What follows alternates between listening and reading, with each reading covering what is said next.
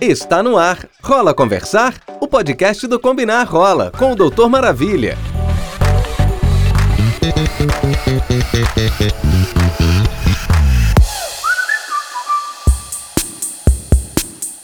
Nossa, eu tava muito ansioso pelo episódio de hoje, sério mesmo. Olá, meus povos, é um grande prazer falar com vocês mais uma vez. Se alguém que está ouvindo ainda não me conhece, eu sou Vinícius Borges, eu sou médico infectologista, gay e criador do canal Doutor Maravilha. Se você não me segue ainda, é só conferir o meu canal lá no YouTube depois, que tem muita coisa legal para a comunidade LGBT e para todo mundo, porque é sempre bom se manter informado e perder o preconceito, né? Mas agora começa o sexto episódio do podcast Rola Conversar um conteúdo que faz parte do portal Combinar Rola. Para ouvir os episódios anteriores, é só acessar o canal Rola Conversar nas principais plataformas de áudio. Olha, o tema desse episódio é muito especial. Na verdade, esse mês inteiro é especial, né? E não é só pelo Natal, não. A partir de hoje começa o Dezembro Vermelho, um mês inteiro dedicado à conscientização sobre a prevenção do HIV e AIDS. Assim, pela importância desse mês, a gente vai trazer não um, mas quatro episódios em dezembro. Vai ser um episódio por semana. Ei, Psyu, rola conversar? Hoje, especificamente, é um dia icônico, conhecido no mundo todo como Dia Mundial de Luta contra a AIDS. Essa infecção que afeta qualquer pessoa, mas representa um grande estigma para nós, homens gays e pessoas trans, mulheres trans. Até porque durante muitos anos, lá na década de 80, acreditava-se que a infecção era exclusiva de homossexuais, como se o vírus tivesse essa seletividade toda. O fato é que a AIDS cresceu em torno desse mito e ao longo do tempo foram surgindo vários outros. Por isso que o nosso tema de hoje, nesse Dia Mundial de Luta contra a AIDS, é mitos e verdades sobre a prevenção do HIV. E para falar nisso, eu vou receber um super convidado. É o João Geraldo Neto, do canal Super Indetectável. João, seja bem-vindo ao nosso podcast. O João, né, que já é um amigo pessoal meu, que sempre esteve em trabalhos comigo na, no, no, no campo do ativismo, e eu queria que o João agora se apresentasse para a gente e contar como que surgiu a ideia do Super Indetectável. Oi Vinícius, que prazer estar aqui com você. De verdade, meu amigo, que, que prazer. Eu estava até dia desse me lembrando de quando a gente se conheceu, quanto foi bacana ter, ter esse contato direto com alguém que eu já admirava, mesmo que há pouco tempo. Então, queridão, eu me infectei com HIV aos 19 anos, né? Hoje eu tô com 38 anos, então já tem quase 20 anos.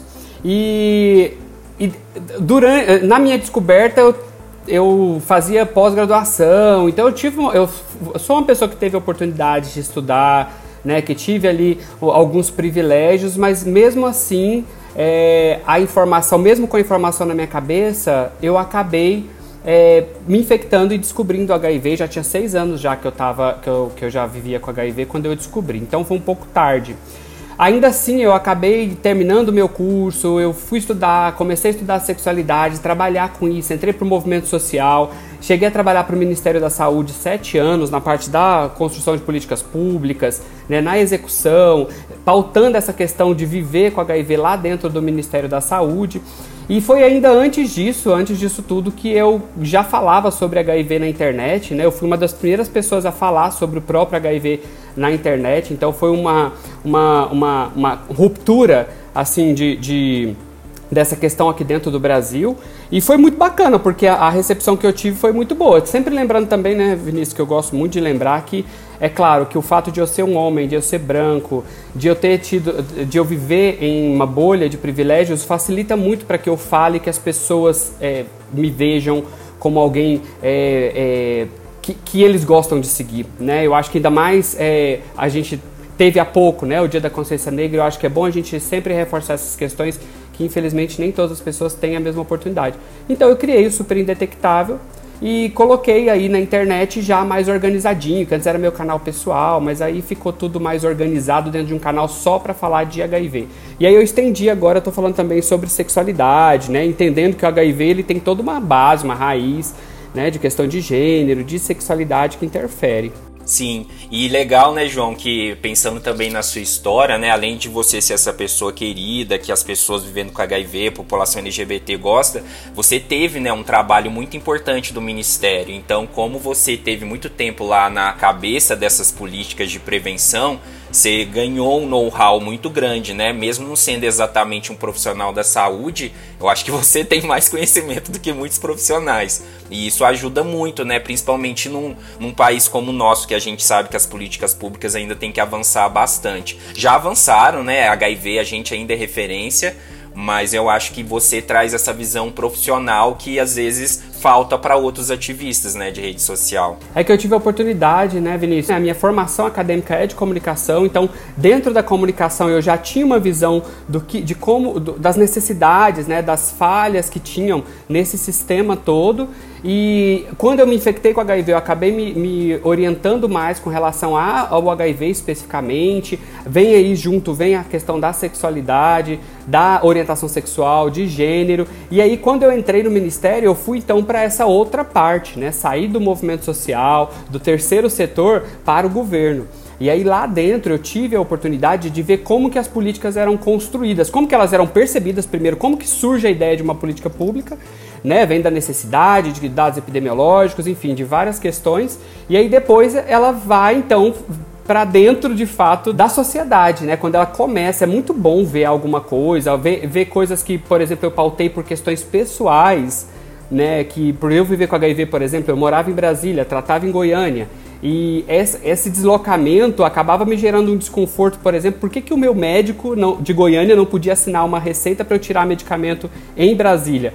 Então, essa questão que eu coloquei ali acabou hoje virando parte da política pública, mas porque alguém que vive com HIV vivia ali dentro essa realidade, que são questões que às vezes dentro da gestão passa despercebido. E aí na prática do dia a dia ali você vê. Então é, é muito bacana ter tido essa oportunidade. Exato, isso, pessoal. Então saibam que é uma pessoa bem especial com que, que a gente está ouvindo aqui.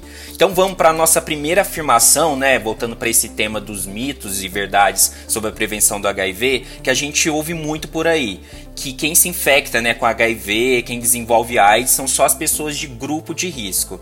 Gente, é claro que isso é um mito, né? E na verdade ele já vem sendo derrubado há mais de 40 anos, né? Que é o tempo que a gente tem da pandemia de HIV. Qualquer pessoa pode se infectar. Esse mito dos grupos de risco, na verdade, ele tem uma questão histórica, é que realmente no início eram os 4 Hs. Eram homossexuais, hemofílicos, que são aquelas pessoas que têm problemas de coagulação e precisa de muita transfusão sanguínea, os haitianos, né, que é aquele país lá do, do da América Central, do Haiti, e também uh, os usuários de drogas injetáveis. Então, essas quatro pessoas, como elas tinham mais contato com sangue, com os possíveis fluidos que transmitiam HIV, elas acabavam que no começo, quando os primeiros casos foram detectados, sarcoma de Capos e pneumocistose, eles foram as primeiras amostras, né, as primeiras pessoas. Mas com o tempo eles viram que estava crescendo em homens heterossexuais, entre mulheres, vendo que a transmissão sexual, na verdade, não, não tinha a ver muito com orientação ou identidade de gênero, tinha a ver mais com a maneira que a pessoa transava. Então, não importa muito se você é gay, se você é hétero, bissexual, é, não importa com quem você transa, mas como você transa. A transmissão do HIV basicamente é através do contato sexual, nas relações com penetração e também no sexo oral, para quem faz, né? O sexo oral é receptivo. Também na, na amamentação, continua sendo uma das, das principais infecções que contraindica o aleitamento materno, do contato com sangue, né, acidentes pérfuro-cortantes e transfusões de sangue. Acaba que hoje em dia a gente tem um controle melhor dos bancos de sangue e a transfusão já não é mais tão importante. É, é, então todo mundo que na verdade tem um comportamento de risco, então a gente resolveu tirar a questão de grupo de risco e começou a falar de comportamento. Um homem hétero que praticamente só transa sem preservativo, porque ele acredita que prevenção questão é só evitar a gestação, né? A gente vê muito entre héteros, um homem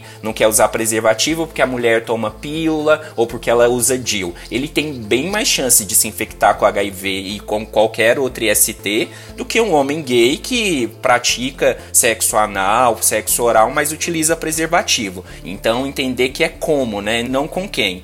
E então, João, me conta o que, que você acha dessa questão dos grupos de risco, que eu acho que também que é uma coisa que você sempre deve falar, né, nas suas atividades.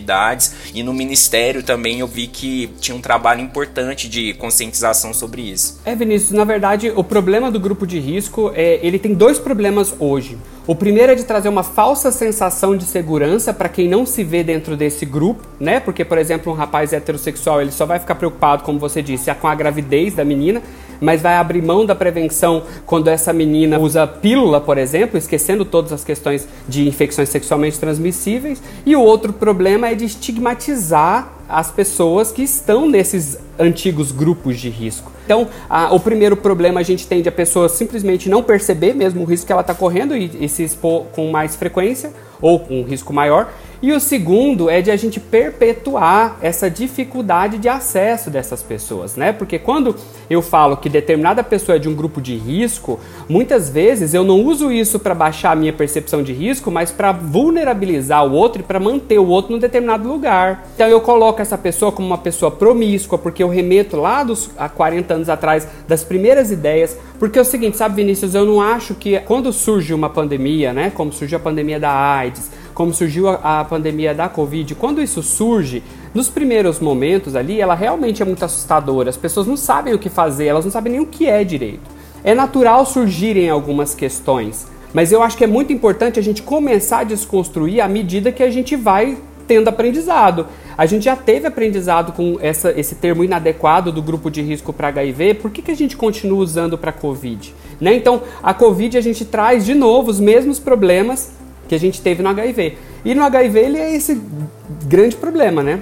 Que a gente é, continua... E do HIV tem a questão, né, do João, que é o tabu do sexo, né? Tudo que é visto com a questão sexual é visto de maneira suja, de maneira errada. A gente ainda tem um peso cultural, religioso muito grande, né? É, eu, é, eu, falo bastante também, o tabu do HIV é muito relacionado ao tabu do sexo, né? Uma pessoa se infectou, ah, tá vendo, foi transar demais, foi namorar demais, foi fazer isso, que você vê que não acontece para outras condições. Então isso, isso é muito triste, né? Porque as pessoas pessoas ainda relegam o sexo como uma questão de segundo valor, como se não fosse uma função biológica tão importante quanto todas as outras. E o mais interessante, ô Vinícius, é que a gente continua fazendo isso, é, a gente fala, ah, estamos evoluindo. Essa questão do sexo ser tabu é desde sempre. Desde o início da, da, da humanidade, isso é um tabu. Né? Então ele é um problema real, assim, é, para as pessoas poderem discutir. E quando a gente coloca a questão do gênero, por exemplo, também é um problema porque está associado ao sexo. Né? Então existe sim, né? existe uma, uma tendência ao que é padrão de sobrepor às outras pessoas. Ei, Psyu, rola conversar? Né? Enquanto a gente não começar a formar uma sociedade que possa falar sobre sexo e sexualidade, de uma maneira tranquila, como tão natural é, né? Se a gente começa hoje a falar sobre sexualidade, é, estudos sobre sexualidade desde a mais tenra infância, né? Lembrando que falar de sexualidade para uma criança não é falar de prática sexual, é falar de afeto, por exemplo, né? Falar de questões que envolvem o relacionamento, que não é só sexo, né? O relacionamento tem um respeito ao corpo do outro, o cuidado com o meu corpo, isso tudo é, estudo, é faz parte da sexualidade.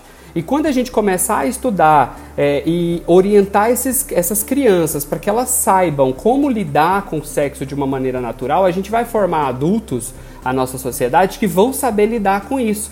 E essa sociedade adulta vai formar novos jovens e assim por diante. E aí, só a partir disso é que a gente vai conseguir falar de HIV, de gênero, de machismo, de homofobia com naturalidade. Exatamente, João. E lembrando, pessoal, eu esqueci de citar uma forma de transmissão do HIV que é muito importante, que é a transmissão vertical, a transmissão materno-infantil, né? Ou da pessoa que gesta, seja um homem trans, uma mulher cis, que e a principal medida de prevenção é um pré-natal adequado. Então é importante que a gente tire isso de grupo de risco, lembrar que todo mundo deve se testar, o MS já falou que todo mundo de 18 até 65 45 anos tem que se testar pelo menos uma vez na vida e dependendo, né, se você tem práticas de risco aumentado ou, ou não, se testar com mais frequência. Então é importante lembrar. A nossa segunda questão é que quem tem HIV, é, obviamente, já tem AIDS. Isso também é um mito. Gente, é bom lembrar que o HIV é a sigla que define o vírus, né? Que é o vírus da imunodeficiência humana. E a AIDS se refere à doença. Ou seja, nem sempre uma pessoa que está infectada com HIV vai é, ter um quadro de AIDS. A questão é que a evolução do HIV é, é, é, uma infecção lenta, né? Se a gente for olhar na medicina, tem infecções que elas agem de uma maneira mais rápida e outras bem lenta. Então, do HIV, a média para uma pessoa realmente adoecer é em torno de 8 a 10 anos. Então, com o tempo, você vai perdendo um pouco da imunidade, destruindo essas células e você vai ficando um pouco mais vulnerável, né, para outras infecções que são as infecções oportunistas. Quando você também se infecta, você pode ter uma síndrome gripal, que a gente chama de síndrome retroviral aguda, que acontece algumas semanas depois da infecção. Mas você melhora e depois é, você é, fica assintomático e com o tempo você vai tendo essa queda da, da célula CD4. E isso também varia, né? Tem pessoas que desenvolvem mais rápido, desenvolvem mais lentamente, tem pessoas que conseguem manter uma carga viral mais baixa, outros têm uma carga viral mais alta. Então isso vai de pessoa para pessoa, né? Já que a, cada organismo funciona de uma maneira diferente. É, o João pode falar muito sobre isso, né? Porque o João é uma pessoa vivendo com HIV e também já estuda um pouco sobre o assunto. Como que foi, João, para você receber o diagnóstico do HIV? É por mais orientado que eu já tivesse na época, Vinícius, eu acho que um, é sempre um susto, né? Mesmo quando a gente tá, a gente tem o diagnóstico de uma infecção, de uma doença que a gente sabe que ela é fácil de manejar, isso é ruim. Afinal de contas, tem que ser mesmo. Eu estou falando de um problema de saúde. Né? Então não é, é bom e natural, ah, então está tudo bem de ter HIV. Não é e não vai ser. Então, para mim foi muito ruim. E mesmo eu sendo bem orientado, eu senti muito medo. E aí vem os preconceitos, né? O medo de morrer, o medo de, de transmitir para os outros. Era um outro medo que me via, né? Que era o meu segundo medo. O meu maior medo era de morrer, o segundo de transmitir para outras pessoas. E o problema que eu tive na época é que eu, como eu, é, eu descobri seis anos, cinco, seis anos depois de eu estar infectado, eu descobri o HIV, eu não sabia como que estava o estágio da infecção e, e até eu começar a fazer os exames e verificar foi algo muito assustador, que levou na época, né, isso tem muito tempo já, foi em 2008 que eu, que eu peguei o diagnóstico, então eu já estava ali é, esperando um mês para um diagnóstico, esperando duas, três semanas para resultados de exames. Então, nesse primeiro momento, foi medo mesmo que me deu. Né? E à medida com que eu fui me orientando, eu fui entendendo como que aquilo funcionava, como o meu corpo funcionava, e eu tive apoio, tanto de uma equipe de saúde né, que, que me acolheu ali, que me deu as orientações adequadas, e a minha família também me dando esse apoio, as coisas foram ficando mais fáceis e eu consegui ficar mais tranquilo, mesmo não podendo tomar medicamento que antigamente a gente não podia tomar medicamento quando se descobria com HIV. Eu tinha que esperar alguns critérios. E um desses critérios era estar em estágio de AIDS, né? E eu não cheguei a esse estágio. É, eu felizmente eu não adoeci mais, né? Eu tive, meu corpo se, se, segurou dentro desse período que você disse e eu consegui me manter ali saudável, é, mantendo é, o meu próprio corpo mesmo, né? E também me esforçando com alimentação, com exercício físico, né? Com, com uma boa saúde mental. Então tudo isso eu fui tratando e consegui segurar até que o Ministério da Saúde ampliou para que eu pudesse, para que todas as pessoas pudessem tomar os medicamentos. E foi então quando eu comecei a tomar esses medicamentos. Então eu nunca passei pelo estágio de AIDS. Eu nunca tive essa queda na imunidade que deixasse o meu corpo tão vulnerável eu tive só mesmo o status de HIV positivo, que é o que eu continuo até hoje. Sim, lembrando que hoje, pessoal, todo mundo que tem diagnóstico já tem indicação de iniciar o tratamento. Como o próprio João acabou de falar, isso é uma conquista muito importante porque os estudos mostram que assim que você inicia, você já desenvolve, é, você diminui reservatórios do vírus, você diminui a inflamação no organismo e tem o I igual aí, né, o indetectável igual a intransmissível. A partir do momento que uma pessoa negativa à carga viral, ela, ela zera a chance de transmitir para o parceiro, exatamente zera e isso também tem um impacto na cadeia de transmissão. Eu, eu, queria falar uma coisa aqui que eu acho que é muito importante e bacana também a gente falar, Vinícius, é que assim, com o tempo, como hoje a gente tem tratamento, né? A gente já. Hoje ninguém no Brasil precisa morrer de AIDS, né? Se não fosse a falta de acesso, as pessoas não, não morreriam. Mas é, é muito bom a gente lembrar que o estado de estar indetectável, né, de hoje eu estar indetectável, não pode servir como mais uma ferramenta de oprimir pessoas que não, por algum motivo, não estão indetectáveis e estão em estágio de AIDS.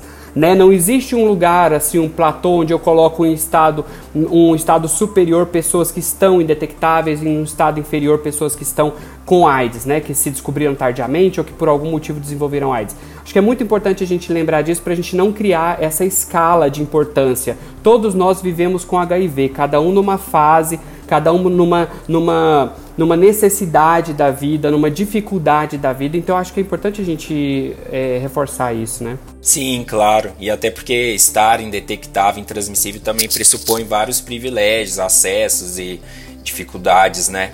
É porque às e vezes eu... vamos é... para nossa Oi? Pode falar. Não, porque como o, meu, o, nome do meu canal é super indetectável, algumas pessoas acham que eu coloco isso num estágio, mas não é. Ah, sim, é só uma brincadeira que a gente fazia no grupo de jovens do Rio de Janeiro. Ah, sim, claro. E eu acho que o Eagle aí traz a questão, ele não tem que ser tipo uma cobrança, mas eu acho que para muitas pessoas vivendo com HIV, ele traz um impacto bom na autoestima, em questão de relacionamento, que tem a ver até com a nossa próxima questão agora, que é só se infecta com HIV quem tá na promiscuidade. Eu acho isso incrível absurdo porque o próprio conceito de promiscuidade é extremamente antigo, atrasado. A OMS eu acho que define quem tem mais de dois parceiros por semestre, ou seja, praticamente todos nós somos promíscuos, né? tipo, muito. É, tipo, né, já, já estourei a meta, dobrei, tripliquei, tipo, bom, esse né? ano que na bom. pandemia até que não. Acho que esse ano acaba que eu não me encaixaria nisso.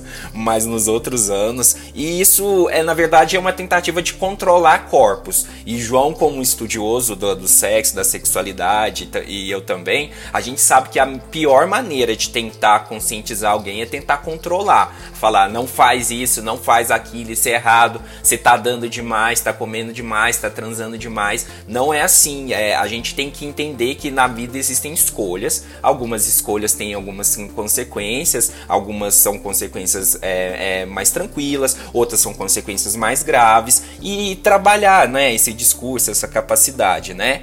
E, e também né, associam muito a, a, a questão da promiscuidade à só população LGBT, aos homens gays. Na verdade, até isso tem a, sempre a gente tem que fazer paralelo com, com o machismo, né? Porque a gente acha que só os homens podem sair, transar, ter várias parceiras e tudo. Os homens falam sobre sexo e sexualidade de uma maneira muito livre, muito aberta, e as mulheres desde crianças são reprimidas, né? Pelo menos a maioria delas. Tira a mão daí, não pode fazer isso, fecha as penas. Se uma, uma mulher fala que transou com mais de dois, dois caras na semana, é visto como uma puta, né? Inclusive, amo, sou putas, né? Mas então é, é bem complexo isso, que vai da questão da repressão e do machismo e de achar que é, é só determinados grupos que, que, que, que têm direito e que expressam é, uma maior liberdade sexual. E a gente sabe que tem aumentado o caso tanto é, de HIV em pessoas heterossexuais e relacionamentos estáveis, né? Porque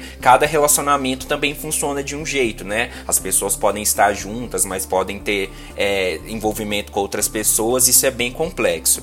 E associar esse preconceito do HIV né, em relação a, a, ao homem gay, como eu disse, é um mito, e também de, de achar que é só de uma pessoa, por exemplo, que, que é solteira, né? Que uma pessoa casada está imune, que, é, que é, muitas pessoas ainda acham que não existe STs dentro de um casamento, né? Acha que depois que você selou aquele acordo, você não precisa se testar, não precisa ir mais no médico, que não tem como.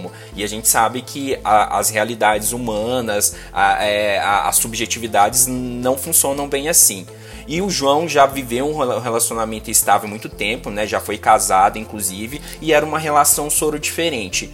Conta pra gente, João, mas nem precisa ser também só num relacionamento estável. Como que são os relacionamentos sendo uma pessoa vivendo com HIV? Então, Vinícius, aí assim, é, falando do não estável, relacionamento não estável para uma pessoa que vive com HIV é bem complicado. Ou a pessoa já sabe sobre o seu estado sorológico e facilita as coisas, de eu não ter que explicar, essa pessoa já é bem orientada e aí, tipo, flui, gostoso. Ou então é uma pessoa que pode gerar problemas pela falta de conhecimento, né? Então você tem essa questão na, na no, no, no relacionamento sexo casual, casual, você tá falando. No sexo casual, isso. Então isso pode ser complexo, bem complexo. Eu sou, eu brinco que eu sou um cara para casar, tanto que eu já casei três vezes e vou casar mais quantas forem. tá quase igual a Gretchen. Tô quase igual a Gretchen. Mas, mas eu ainda não tenho a idade da Gretchen. dez vezes, não já? É, mas eu ainda não tenho a idade da Gretchen, então eu espero chegar lá. Boa, mas, é, mas o que acontece é que assim, meus relacionamentos sempre foram muito longos, apesar de ter uma visão sobre relacionamento diferente, desse estado padronizado. Eu não penso relacionamento como o padrão, mas do mesmo jeito eu curto relacionamentos. Então eu namorei três anos, o primeiro namoro foi na época que eu me infectei, foi nesse intervalo entre o primeiro e o segundo. O segundo durou nove anos. Eu me descobri com HIV no meio desse relacionamento. Por isso que eu digo que eu me, eu me infectei seis anos antes de ter o diagnóstico, porque o meu relacionamento era estável Nesse caso, a gente não tinha nenhum tipo de relacionamento extraconjugal. O meu parceiro da época era soro negativo e eu vivendo com HIV. Então, tipo, como nós já estávamos juntos há seis anos, provavelmente eu tinha me infectado antes dele. Eu não usava droga injetável, eu não tinha me exposto de uma outra maneira. Então, por isso, eu vivi esse relacionamento mais, mais três anos com esse, com esse rapaz, sem o HIV interferir tão fortemente. E depois eu tive um outro relacionamento de oito anos. Eu me separei desse, desse do diagnóstico, fiquei oito anos com outro relacionamento e agora eu já estou num outro relacionamento. Então eu acho que é assim que as coisas funcionam, né, para mim. Elas são cíclicas e no meu caso, todos são soro negativo, nenhum deles vive com HIV. E não é, é porque, na verdade, não, eu não busquei pelo estado serológico, eu simplesmente deixei acontecer, e fluiu e aquilo era o que tinha que ser. No meu caso, eu tive muito, muito, muito, muita sorte das três pessoas, tanto com quem eu tive o diagnóstico, quanto com essas duas outras pessoas, serem pessoas totalmente descoladas, bem informadas, bem orientadas e que confiaram as informações que eu levei. Então isso também foi muito bacana. E eu também acho o seguinte, sabe, o, Vinícius, eu acho que é, encontrar pessoas bacanas não é fácil, mas encontrar pessoas não bacanas é muito fácil. Então eu acho que se você está com uma pessoa e essa pessoa não é uma pessoa legal, que não te aceita com as suas particularidades, ignorando que todos nós temos particularidades diferentes, que isso tudo interfere, mas o HIV é que pesa tanto, procura outra pessoa. Né? Não fique insistindo numa pessoa que muitas vezes pode violentar os seus, relaciona os seus sentimentos, né? Então vamos ampliar, vamos dar oportunidade, sair dessa bolha, desse preconceito que a gente vive. Quando a gente vive com HIV, a gente acha que a gente não é digno de ter relacionamentos.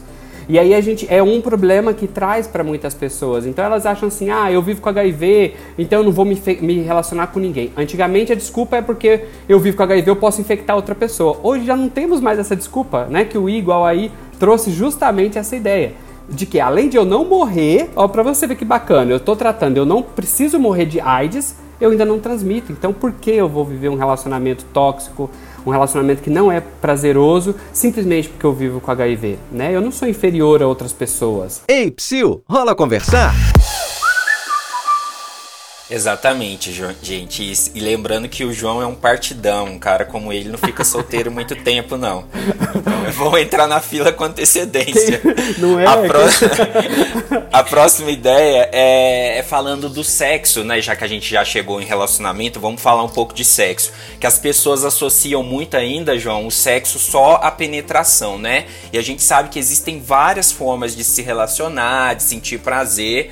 E eu vejo, né, os mitos, né? O, mi, o mito da portinha, de que brincar na portinha tudo bem, de se tirar, gozar fora tudo bem, é, de que sexo oral não transmite nada. Então, gente, a gente tem, tem que entender, ou como o João também já, já fala nas redes sociais, o sexo começa na cabeça, né? A sexualidade começa em como você é, enxerga a pessoa, na conquista, no, no olhar. Então, não precisa, né, ter é, exatamente uma penetração para que aquilo seja configurado como sexo. E muito menos pênis, né? Tem homens com vagina, homens com vulva, é, relações entre mulheres lésbicas. Então a sexualidade é muito mais rica e ampla que isso. Então, como eu disse, o sexo oral por definição, é de baixo risco para HIV. Ele é, o risco dele é para quem chupa, para quem lambe, principalmente se há né, contato com fluido vaginal e ejaculação na boca. Se você tem alguma feridinha, né, é uma gengivite, passou fio dental. Às vezes também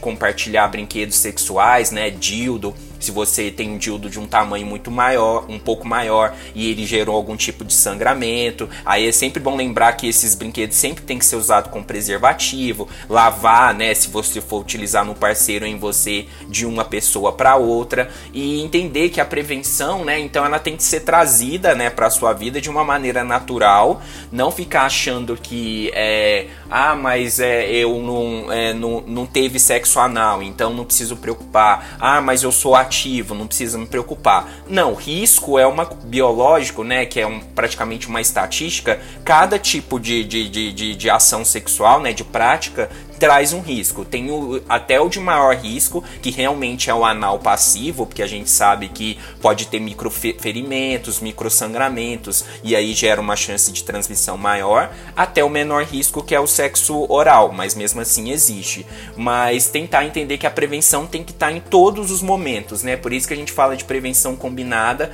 e gerenciamento de risco. E para você, João, como que é uma vida sexual de uma pessoa vivendo com HIV? Você às vezes fica encanado com isso durante o sexo ou ficava no passado? Como que isso funciona para você? Eu fiquei, eu ficava muito encanado, né, Vinícius? Porque na verdade, quando você só tinha, a gente só tinha a ideia da camisinha, né? Antigamente, quando eu me descobri com HIV, eu, eu tinha uma vida realmente não usava camisinha com todas as transas, né? Eu usava camisinha quando eu queria, assim, e muito esporadicamente. O que acontece é que com, com quando eu descobri, me descobri com HIV, a maior dificuldade que eu tive em tudo foi justamente voltar à minha, à minha vida sexual como ela era antes. Né? Uma vida plena, uma vida saudável, gostosa. Isso foi muito difícil, foi muito difícil. E eu me lembro até hoje do dia 15 de junho de 2015, quando saíram os estudos, resultados dos estudos uh, Partner, eu acho, se mal me engano, aonde ele disse que pessoas indetectáveis não transmitiam HIV e foi uma revolução na minha vida. Foi uma revolução na minha vida sexual, porque de fato eu comecei a parar de me sentir como uma bomba relógio, que é, esses preconceitos a gente mantém dentro da gente, por mais que a gente tenha informação. Eu já falava sobre isso na internet, eu já vendia né, muito essa ideia da prevenção, mas o que eu sentia dentro de mim é que eu podia infectar uma pessoa em caso de um acidente. E quando veio que eu não, não precisava, é, que isso não precisava acontecer, né, que eu tinha meios de evitar que isso acontecesse sem ter que meu parceiro tomar pré, PEP, por exemplo, isso foi uma revolução. Então mudou muito a forma como eu vejo o sexo hoje. Na verdade, eu, eu percebo que hoje eu vivo meu, o sexo muito mais gostoso do que na minha juventude, porque hoje eu sei muito mais sobre o meu corpo, eu entendo muito mais a questão do corpo do outro, do respeito, de entender, de aprender, e ao mesmo tempo eu sei que eu não ofereço risco para ninguém. Né? E eu sempre gosto de falar, sabe, oh, Vinícius, sabe, Vinícius, que assim, é, o indetectável igual intransmissível é sempre bom ele vir atrelado à ideia de, da primeira preocupação mais geral, que é de não adoecer e não morrer.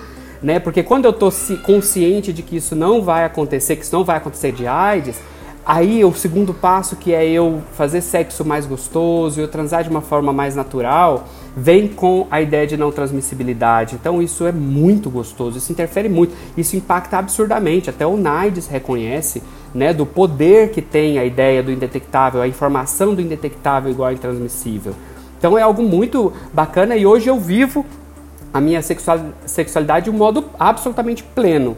É claro, eu tenho questões como qualquer outra pessoa tem, né? Assim, eu tenho questões de sexualidade, mesmo eu estudando sexualidade, trabalhando com isso há anos já, eu ainda tenho minhas questões, mas isso aí a gente vai resolvendo de uma maneira é, individual, né? Cada pessoa vai resolvendo, que são problemas não problemas menores, né, mas são problemas diferentes daqueles que eu tinha com relação ao HIV. Sim, é tudo um processo, né, João? Então a gente vai amadurecendo aos poucos e realmente isso é bem legal. Então, pessoal, entender que tirar essa questão da culpa, né? Muitas pessoas vivendo com HIV ainda acham que fizeram alguma coisa errada, que ainda aí acha que é, não podem se permitir outros relacionamentos, aventuras sexuais. E não, entender que HIV existe, faz parte da realidade realidade de todos nós, vivendo ou convivendo, e, e a gente tem que tentar, né, exercer a nossa sexualidade da maneira mais saudável possível e que faça sentido pra gente.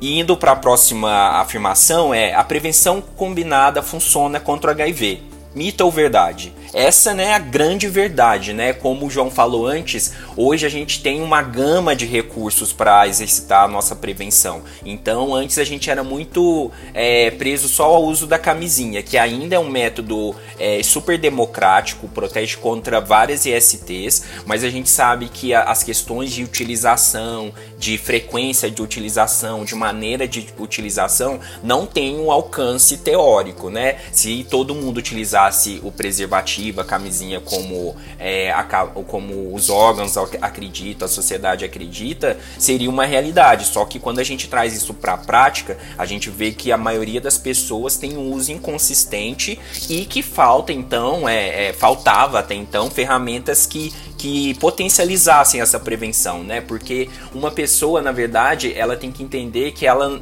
ela tem que é, ver como ela transa, é com que pessoas ela transa, que tipo de transa que ela realiza e ver quais os métodos que se encaixam nessa prevenção. Então a gente fala hoje da mandala da prevenção combinada, que fala sobre gel, sobre preservativo, tanto peniano quanto vaginal, fala de testagem frequente, rastreio e tratamento de STs, de profilaxia profilaxia pós-exposição, de profilaxia pré-exposição, de é, vacinações e imunizações. Então isso cabe na realidade de várias pessoas. O próprio João já falou sobre PrEP e PEP no canal e de uma forma muito interessante, né, falando dessa possibilidade de combinar métodos.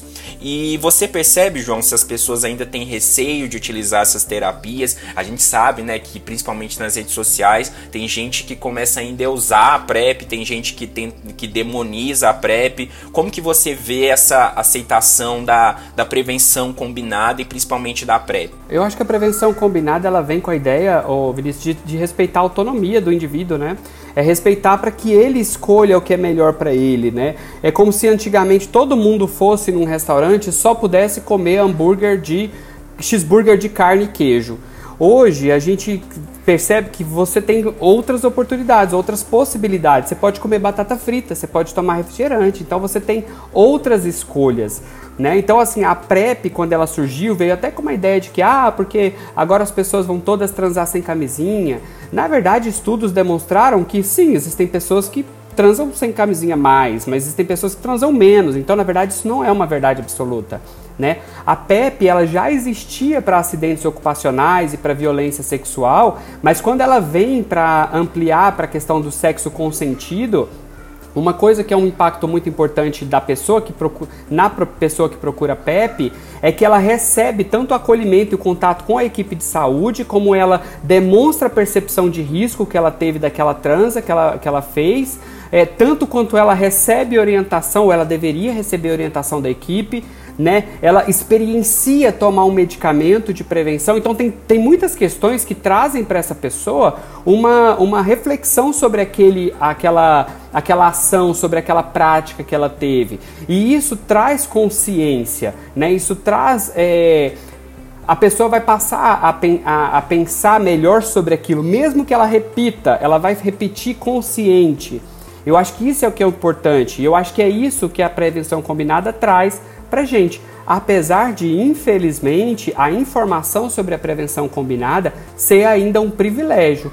Poucas pessoas têm acesso às informações sobre PrEP, PEP, sobre testagem, sobre vacina. Por mais que a gente ouça falar que, que o câncer de, de, de colo uterino é o segundo que mais mata a mulher, ou está ali entre os primeiros, ainda é uma, uma vacina que enfrenta um forte, é, uma forte resistência né? Justamente por aquela ideia do sexo ligada à sexualidade, porque se acha, se acredita que a menina que vai tomar ou o menino vai iniciar mais cedo a vida sexual. E estudos já comprovaram que isso é uma mentira, é exatamente o oposto. Então, é, tirando todas as questões de juízo de valor, que é, é uma questão muito forte, né? Quando a gente vai falar de sexualidade, juízo de valor é ali sempre no topo das nossas dificuldades e barreiras A prevenção combinada ela vem para dar, é, para respeitar a autonomia das pessoas. Hoje, as pessoas que conseguem ter acesso aos mecanismos, elas podem escolher o que elas querem fazer para a vida dela, a, delas, a maneira que elas querem se proteger. E eu acho isso absolutamente fabuloso. Sim.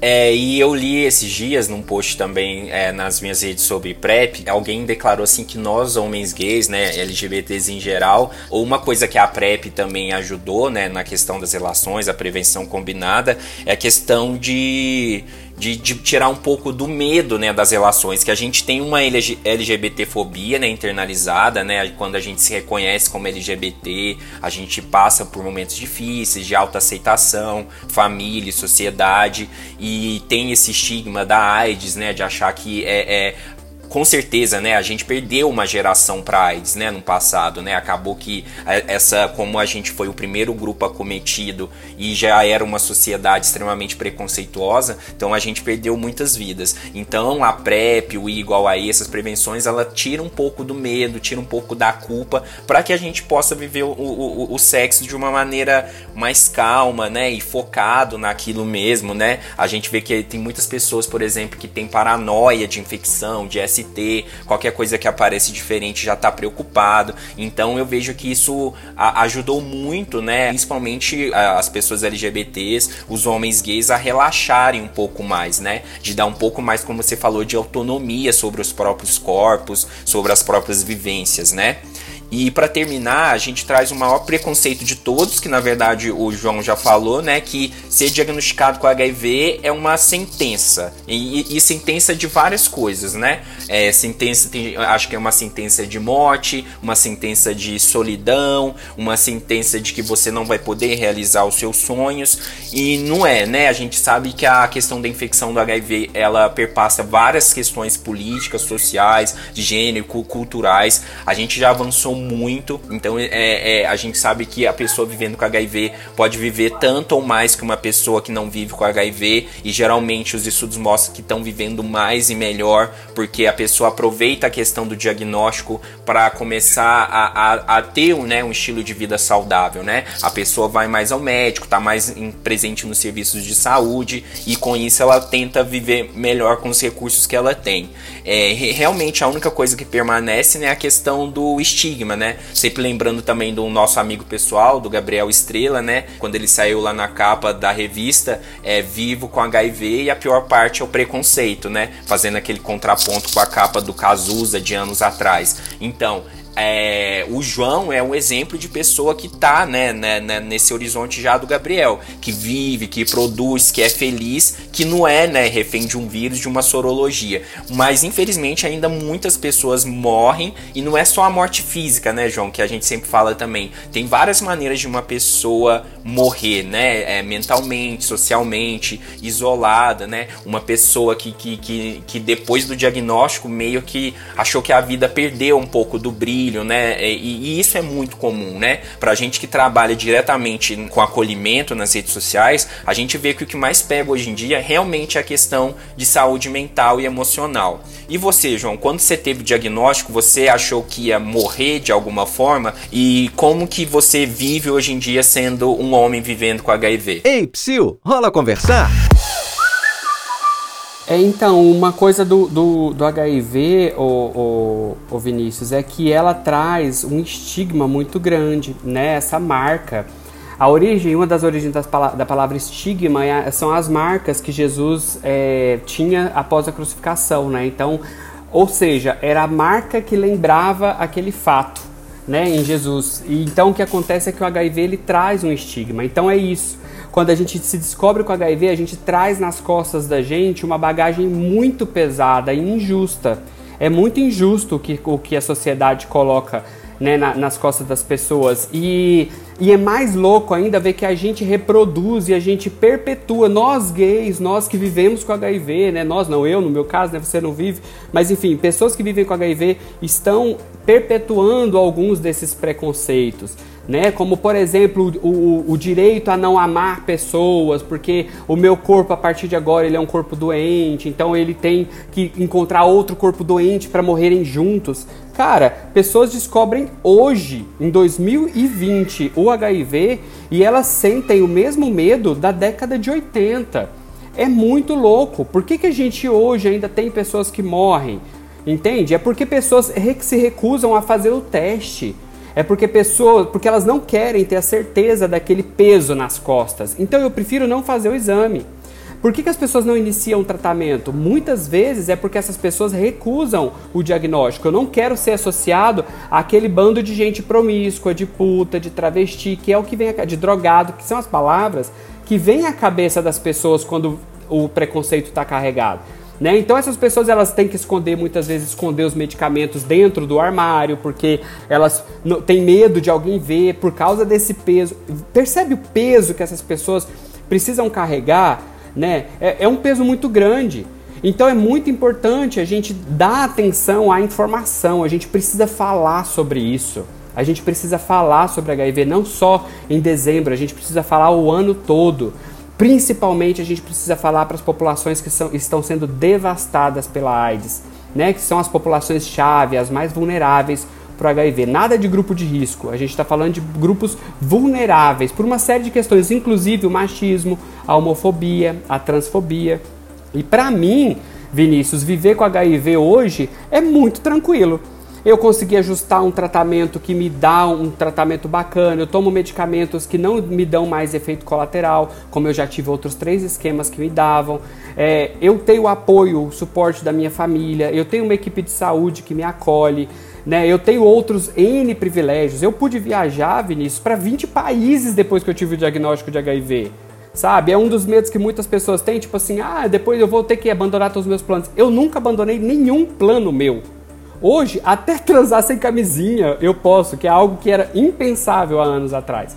Então, na verdade, existe muito o que é, em cima do HIV é preconceito, é pré-conhecimento, é uma falta de conhecimento, né? É, então aí muitas pessoas podem falar assim, não, mas então o João ele romantiza viver com HIV, não é isso. O que eu estou querendo dizer é que é muito importante né, a gente agir com cautela na hora de dizer que eu vivo muito bem, eu vivo tranquilo com HIV, mas eu preferia muito mais não viver com HIV. Eu preferia muito mais não ter um problema de saúde a mais na minha vida que eu pudesse evitar.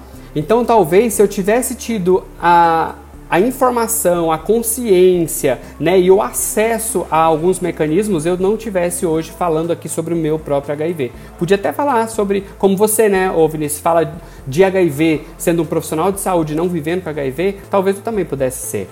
Né? Então, assim, vivo bem hoje, mas é porque por, pela série de privilégios, pela série de apoio, pela rede de apoio muito importante que eu tenho, pelo acesso ao tratamento, acesso a um serviço de qualidade. Né? Então tudo isso interfere muito na vida da gente. E a gente nunca pode se esquecer que se hoje ainda existem pessoas que morrem de AIDS, é porque a gente está errando em alguma coisa. Ou a informação não está chegando, ou o acesso a essas pessoas não está chegando. A gente tem que parar de tratar a saúde como um privilégio. privilégio é, a saúde é direito. Direito é alguma coisa que ninguém pode tirar de você. E saúde é um direito, não é um privilégio. Né? Eu não posso dizer que eu tive privilégio de ser atendido, bem atendido no hospital. Não, isso eu, eu tenho que ter. Isso é constitucional, né? Então a gente precisa continuar lutando para que todas as pessoas tenham esse acesso e que possam viver tão bem quanto eu vivo, viajando, namorando, tendo um trabalho bacana, podendo fazer tudo o que quer. Exatamente, João, perfeito. E lembrando, gente, a questão das populações-chave é porque HIV todo mundo pode se infectar, mas alguns grupos morrem mais de AIDS e adoecem mais. Só que em São Paulo, por exemplo, uma mulher negra tem três vezes mais chances de morrer de complicações de AIDS do que um homem branco. Então o vírus está aí, como eu disse, ninguém está imune, todos estamos é, na mesma situação, mas é, em questão de adoecimento e de morte, alguns grupos morrem mais, então por isso que a gente tem que ter um olhar diferenciado. E a gente está quase acabando, lembrando que esse é só o início do nosso dezembro vermelho, a gente vai ter mais episódios durante esse mês, é só ficar ligado nas redes sociais e no site. E para encerrar, João, eu queria que você mandasse né, uma mensagem para as pessoas que vivem né, e convivem com HIV, principalmente para as pessoas vivendo, que têm alguma dificuldade em relação ao diagnóstico ou medo de se testar e é claro também, né, divulgar o seu canal queridíssimo, super indetectável. Eu queria dizer uma coisa que eu sempre falo, sabe, Vinícius, que eu sempre que eu posso eu falo, eu, eu costumo dizer que tudo pode ficar bem. Tudo, e eu uso pode porque depende de uma série de fatores, né? Depende, como eu disse, do acesso, depende da minha vontade, da minha consciência, da minha saúde mental para aceitar e entender aquele diagnóstico. Então, mesmo que a gente esteja com medo o meu medo não vai fazer com que o HIV pare de evoluir no corpo e antes de eu fazer o teste ou iniciar o tratamento. O HIV vai continuar me destruindo. Eu não devo tratar medicamento como um rival, como um, algo que me ameaça com efeitos colaterais. Eu devo tratar os medicamentos como um aliado nessa luta contra o HIV, que é o único inimigo. E o HIV, né, não entender, não acreditar e não manter isso na cabeça de que existem pessoas inimigas né? Que existem pessoas que, que, que por viverem com HIV elas são inimigas da gente e nutrir ainda mais esse preconceito. Então é viver mesmo feliz e não atrasar. Eu vi uma vez um meme de uma corujinha, o Vinícius gosta muito de usar meme nas apresentações, né, Vinícius? Uma corujinha que fala o seguinte, que quando der medo, vai com medo mesmo. Porque é isso, a gente não pode ter medo.